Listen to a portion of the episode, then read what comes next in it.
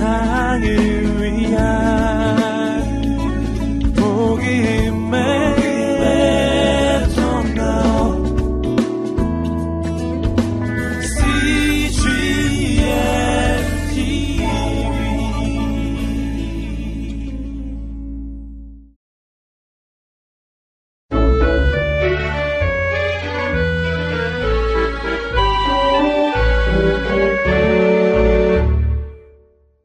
90일간의 행복한 말씀 여행 43일 열왕기상 10장 16장부터 17장 말씀입니다. 67 시바의 여왕 열왕기상 10장 어느 날 솔로몬 왕을 만나러 온 손님이 있었단다. 아주 신분이 높고 재산도 아주 많은 여인이 솔로몬 왕을 찾아왔어. 이 손님은 아주 먼 나라에서 온 여왕이었단다. 이 여왕은 이스라엘에 아주 슬기롭고 명석한 왕이 있다는 말을 듣게 되었어. 사람들은 이 왕이 세상에서 가장 똑똑한 사람이라고 말했지. 또 이 왕이 하나님을 위해 성전을 지었다는 말도 했어. 그런데 이 성전이 얼마나 아름다운지 아마 세상에서 가장 아름다운 성전일 거라고 사람들은 말했단다.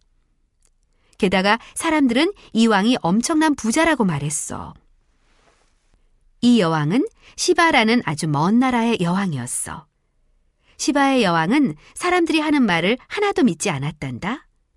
그렇지만 사람들이 하는 말이 과연 사실인지 궁금하기는 했지. 어느 날 여왕이 신하에게 말했단다. 내가 직접 이스라엘에 가보겠다. 그 왕이 정말 소문대로 그렇게 똑똑하고 부자인지 내 눈으로 직접 확인해 봐야겠다. 그리고 그 성전이 얼마나 아름다운지도 내가 직접 봐야겠다. 이렇게 해서 시바의 여왕은 길을 떠나게 되었단다. 낙타를 타고 긴 여행을 떠났지. 여왕은 자기가 탄 낙타 외에도 낙타를 여러 마리 끌고 갔어. 그 낙타 등에는 슬기롭고 명석하다고 소문이 난 그 왕에게 줄 귀한 선물들이 잔뜩 실려 있었단다. 여왕은 금과 향료를 많이 가지고 갔단다. 특히 여왕이 준비한 이 향료는 아주 귀한 것으로 여왕이 사는 나라에서만 얻을 수 있는 향료들이었지. 소문대로 굉장한 부자 왕이라면 아주 특별한 선물을 준비해야겠지. 그 왕은 이미 모든 것을 가지고 있다고 소문이 자자하던데 말이야. 여왕은 시종들도 많이 데리고 갔단다. 낙타를 돌보는 일과 선물을 잘 지키는 일을 할 시종이 많이 필요했지. 긴 여행 끝에 시바의 여왕은 마침내 이스라엘에 도착했단다. 예루살렘의 언덕 위에 서 있는 아름다운 성전이 멀리에서도 잘 보였지. 정말 아름다운 성전이었어. 여왕은 예루살렘 성에 도착했단다. 예루살렘 성 역시 말로 표현할 수 없이 아름다운 곳이었지. 여왕은 낙타와 시종들을 거느리고 솔로몬 왕의 궁전으로 향했어. 궁전 또한 정말로 아름다웠단다. 솔로몬 왕은 벌써 시바의 여왕이 오는 것을 보고 있었어. 이쪽으로 오시지요. 먼 길 오시느라 수고하셨습니다. 솔로몬 왕이 시바의 여왕을 맞아들이며 말했단다. 여왕이 대답했지. 저는 시바라는 먼 나라에서 왔습니다.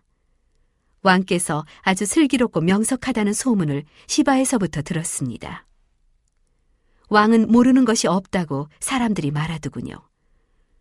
왕과 이야기를 나눠보고 싶어 왔습니다. 괜찮겠습니까? 네, 괜찮다 마다요. 솔로몬 왕이 대답했단다. 이야기를 나누는 동안 제가 맛있는 음식을 대접하겠습니다.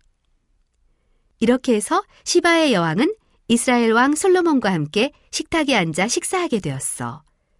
모든 음식이 금접시에 담겨 있었단다. 마실 것도 다 금잔에 담겨 있었어. 세상에서 가장 맛있는 음식들이 상위에 차려져 있었지.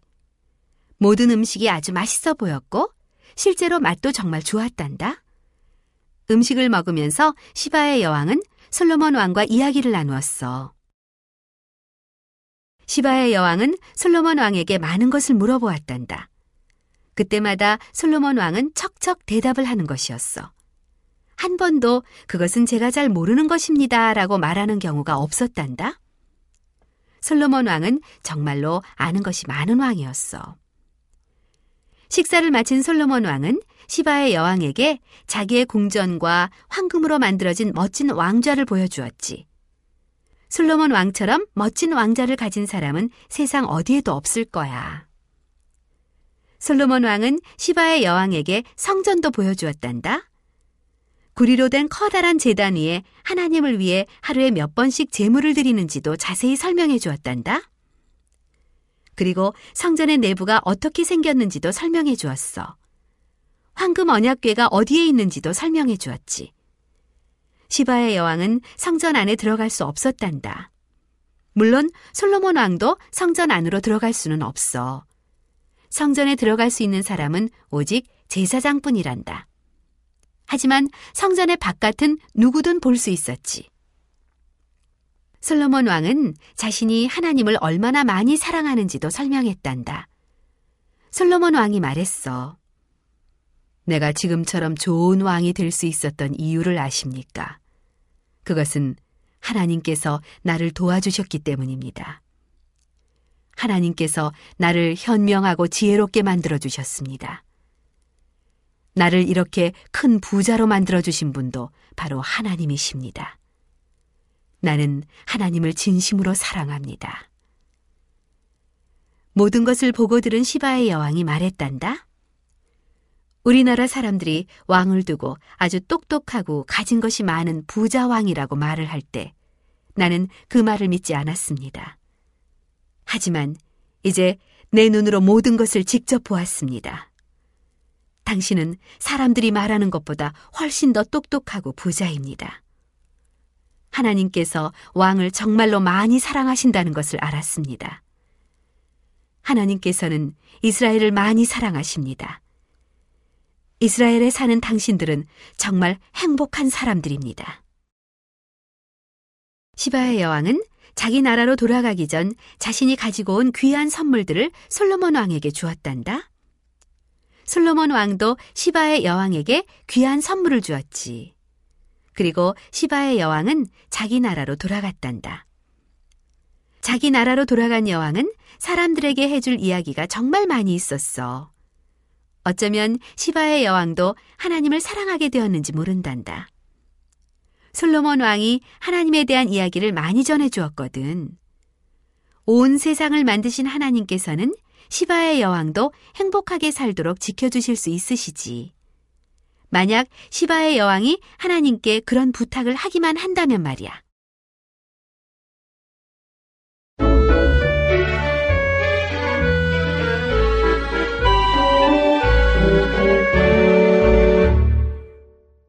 (68) 아합 왕과 엘리야 선지자 열왕기상 16장 17장 다윗 왕과 솔로몬 왕이 세상을 떠나고 긴 세월이 흘렀지. 그동안 이스라엘에 어려운 일과 나쁜 일이 자꾸 일어났어. 다윗 왕과 솔로몬 왕의 뒤를 이은 이스라엘의 왕들은 대부분 하나님을 사랑하지 않았어. 그러니 이스라엘에 나쁜 일들이 자꾸 생기는 것은 불을 보도 뻔한 일이지. 아합 왕이 이스라엘을 다스리고 있을 때였어. 이 왕도 하나님을 사랑하지 않았단다. 아합 왕은 이세벨과 결혼을 했는데 이세벨 왕비는 본래 다른 나라의 공주였어. 이세벨 왕비가 살았던 나라의 사람들은 바알이라는 우상을 섬겼단다. 우상 바알의 모양을 돌로 만들어 그 앞에 절을 했지. 사람들은 우상 바알에게 기도하면서 바알 우상이 자기들을 지켜줄 것이라고 믿었단다. 바알 신상 앞에는 재단이 있었는데 사람들은 그 재단에서 바알 우상에게 제사도 드렸어. 이세벨 왕비는 아하방과 결혼하면서 자기 나라의 우상인 바알을 이스라엘에 가지고 왔단다. 그 후 많은 이스라엘 사람들이 바알 우상 앞에 절을 하고 기도를 했지. 사람들은 바알 우상이 자기들을 지켜준다고 믿게 되었어. 대신 하나님은 까마득하게 잊어버렸단다. 모든 사람이 하나님을 잊었지만 하나님을 잊지 않은 사람이 단 한 사람 있었단다. 그 사람은 하나님의 종으로 선택된 선지자 엘리야였단다. 엘리야 선지자는 아주 용감한 사람이었지. 엘리야 선지자가 어느 날 아하방을 찾아가 말했단다. 아하방이시여, 왕은 나쁜 왕입니다. 왕은 하나님의 말씀에 순종하지 않았습니다. 이제 하나님께서 왕에게 벌을 내리실 것입니다. 온 나라에 비가 내리지 않을 것입니다. 제가 비가 오라고 말할 때까지 이 나라에는 이슬 한 방울도 내리지 않을 것입니다. 아하방은 그 말에 콧방귀를 뀌었단다. 엘리야 선지자, 뭐라고? 당신 마음대로 떠들어 보시지. 하지만 그 후 정말로 오랫동안 비가 오지 않았어. 그제야 아하방은 엘리야 선지자의 말이 거짓말이 아니었다는 것을 알게 되었지. 그 후로 1년 동안 비가 한 방울도 내리지 않자 아하방은 엘리야 선지자가 하나님의 진짜 종이라는 것을 믿게 되었어. 엘리야 선지자의 말이 그대로 이루어졌으니까. 들판에는 곡식 한 톨 자라지 않았어. 먹을 것이 없어 배고파하는 사람들이 하나둘 생겨났지. 풀도 한 폭이 자라지 않았단다. 가축들도 먹을 것이 없기는 마찬가지였어. 엘리야 선지자를 찾아오너라. 아하방이 화가 나서 소리쳤단다. 엘리야 선지자를 당장 데려오너라. 엘리야 선지자를 시켜 당장 비가 내리도록 해라. 왕의 신하들은 엘리야 선지자를 찾아 나섰단다. 나라 곳곳을 다니며 엘리야 선지자를 찾았지. 하지만 엘리야 선지자는 찾을 수가 없었어. 어디를 찾아보아도 엘리야 선지자는 없었지. 혹 엘리야 선지자를 본 사람이 있는지 물어보기도 했단다. 하지만 엘리야 선지자를 본 사람도 없었어. 엘리야 선지자는 도대체 어디로 사라진 것일까? 엘리야 선지자는 하나님이 준비해 주신 안전한 곳에서 잘 지내고 있었어. 그것은 아하방이 찾을 수 없는 그런 곳이었지. 산속 깊은 시냇물이 흐르는 곳에 엘리야 선지자는 숨어 있었어. 그곳에서 엘리야 선지자는 아주 편안히 지냈단다. 곁에 흐르는 시냇물을 마시며 지냈지. 그럼 먹을 것은? 매일 아침 저녁으로 새들이 엘리야 선지자에게 먹을 것을 날라다 주었단다. 새들이 부리에 빵과 고기를 물고 멀리서 날아왔어. 그리고 엘리야 선지자 곁에 와서는 부리에 물고 온 먹을 것을 떨어뜨리는 것이었어. 하나님께서 엘리야 선지자에게 매일 이런 새들을 보내주셨지. 하나님께서는 자신의 종을 언제나 잘 돌봐주신단다. 그런데 오랫동안 비가 내리지 않자 엘리야 선지자가 마시던 시냇물마저 말라버렸어. 산에 비가 내리지 않아 시냇물도 말라버린 거야. 하나님께서 엘리야 선지자에게 말씀하셨단다. 이스라엘 가까이 있는 이웃 나라의 작은 마을로 가거라.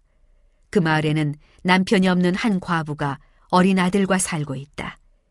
이 과부가 너를 보살펴 줄 것이다. 엘리야 선지자는 그 마을을 찾아갔지. 마침 그 과부가 바깥에서 나뭇가지를 줍고 있었지. 엘리야 선지자가 그 과부에게 말을 걸었단다.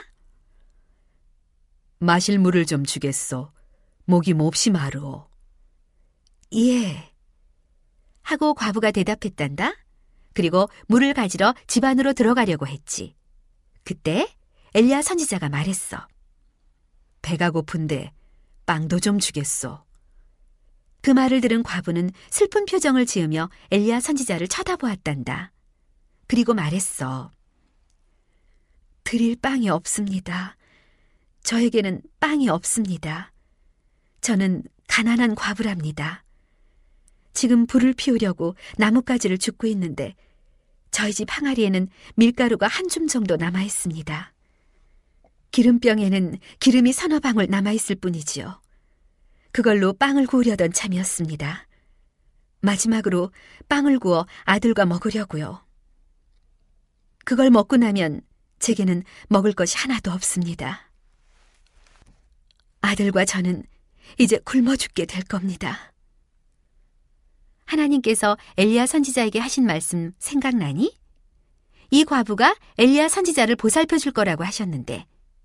그런데 어떻게? 자기 먹을 것도 없는 이 가난한 과부가 어떻게? 하나님은 못하는 일이 없는 분이시지. 한 번 더 하나님의 놀라운 능력을 보게 될 테니 잘 들어봐. 엘리야 선지자가 이 가난한 과부에게 말했단다. 앞으로 비는 계속 내리지 않을 것이요. 들판에 곡식이 자라 사람들이 먹을 수 있으려면 오랜 시간이 지나야 하오. 하지만 당신 항아리에 남아있는 밀가루는 떨어지지 않을 것이요. 기름병에 기름도 없어지지 않을 것이요. 당신에게는 빵을 구울 밀가루와 기름이 항상 있을 것이요. 하나님께서 그렇게 말씀해 주셨소. 그러니 지금 당장 집에 가서 나를 위해 빵을 만들어 오시오. 그리고 당신과 당신 아들이 먹을 빵도 만드시오. 그 과부는 엘리야 선지자의 말을 믿었단다. 나뭇가지를 모아 불을 피우고 항아리에 남은 마지막 밀가루를 퍼냈어. 그리고 마지막 남은 기름 몇 방울을 부어 엘리야 선지자를 위해 빵을 구웠지. 그런데 깜짝 놀랄 일이 일어났단다. 항아리 속에는 밀가루가 그대로 있고 기름병 속에도 기름이 그대로 남아있는 거야. 과부는 빵을 다시 만들 수 있었지. 빵을 다시 만들었는데도 항아리 속에는 밀가루가 여전히 남아있고 기름병에는 기름이 남아있었어. 과부는 또 빵을 만들 수 있었지. 하나님께서 날마다 놀라운 기적을 일으키셨단다. 항아리 속에 밀가루가 떨어지지 않도록, 기름병에 기름이 떨어지지 않도록 해주셨어. 그 과부는 날마다 엘리야 선지자와 자기와 아들이 먹을 빵을 구울 수 있었어. 들판의 곡식이 다시 자랄 때까지는 시간이 많이 지나야 했단다. 하지만 엘리야 선지자와 과부와 그 아들은 먹을 것을 걱정하지 않았지. 언제든지 빵을 구울 수 있었거든. 그러던 어느 날이었어. 아주 슬픈 일이 일어났단다. 과부의 아들이 그만 병에 걸린 거야. 병이 점점 심해지더니 결국 아들은 죽고 말았단다. 아들이 죽었으니 그 과부가 얼마나 슬펐겠니? 남편도 죽고 없는데 이제는 아들까지 죽었으니 말이야. 이제 이 과부에게는 남은 가족이 한 명도 없는 거지. 엘리야 선지자도 많이 슬펐단다. 하지만 엘리야 선지자는 하나님께서 무엇이든 다 하실 수 있다는 것을 알고 있었어. 엘리야 선지자는 과부의 아들을 자기 방으로 안고 가서 자기 침대에 눕혔어. 그리고 하나님께 간절히 기도했단다. 하나님, 하나님께서는 모든 일을 하실 수 있으십니다. 제발 이 소년을 살려주십시오. 하나님께서는 자신의 종인 엘리야 선지자의 기도를 들어주셔서 놀라운 기적을 일으키셨단다. 하나님께서 과부의 아들을 살려주셨지.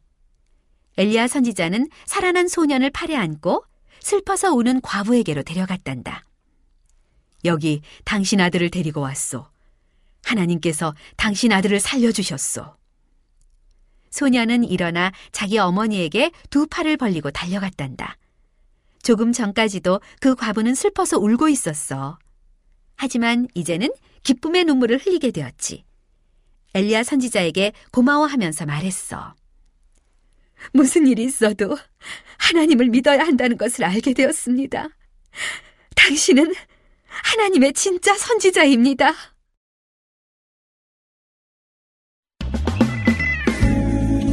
세상을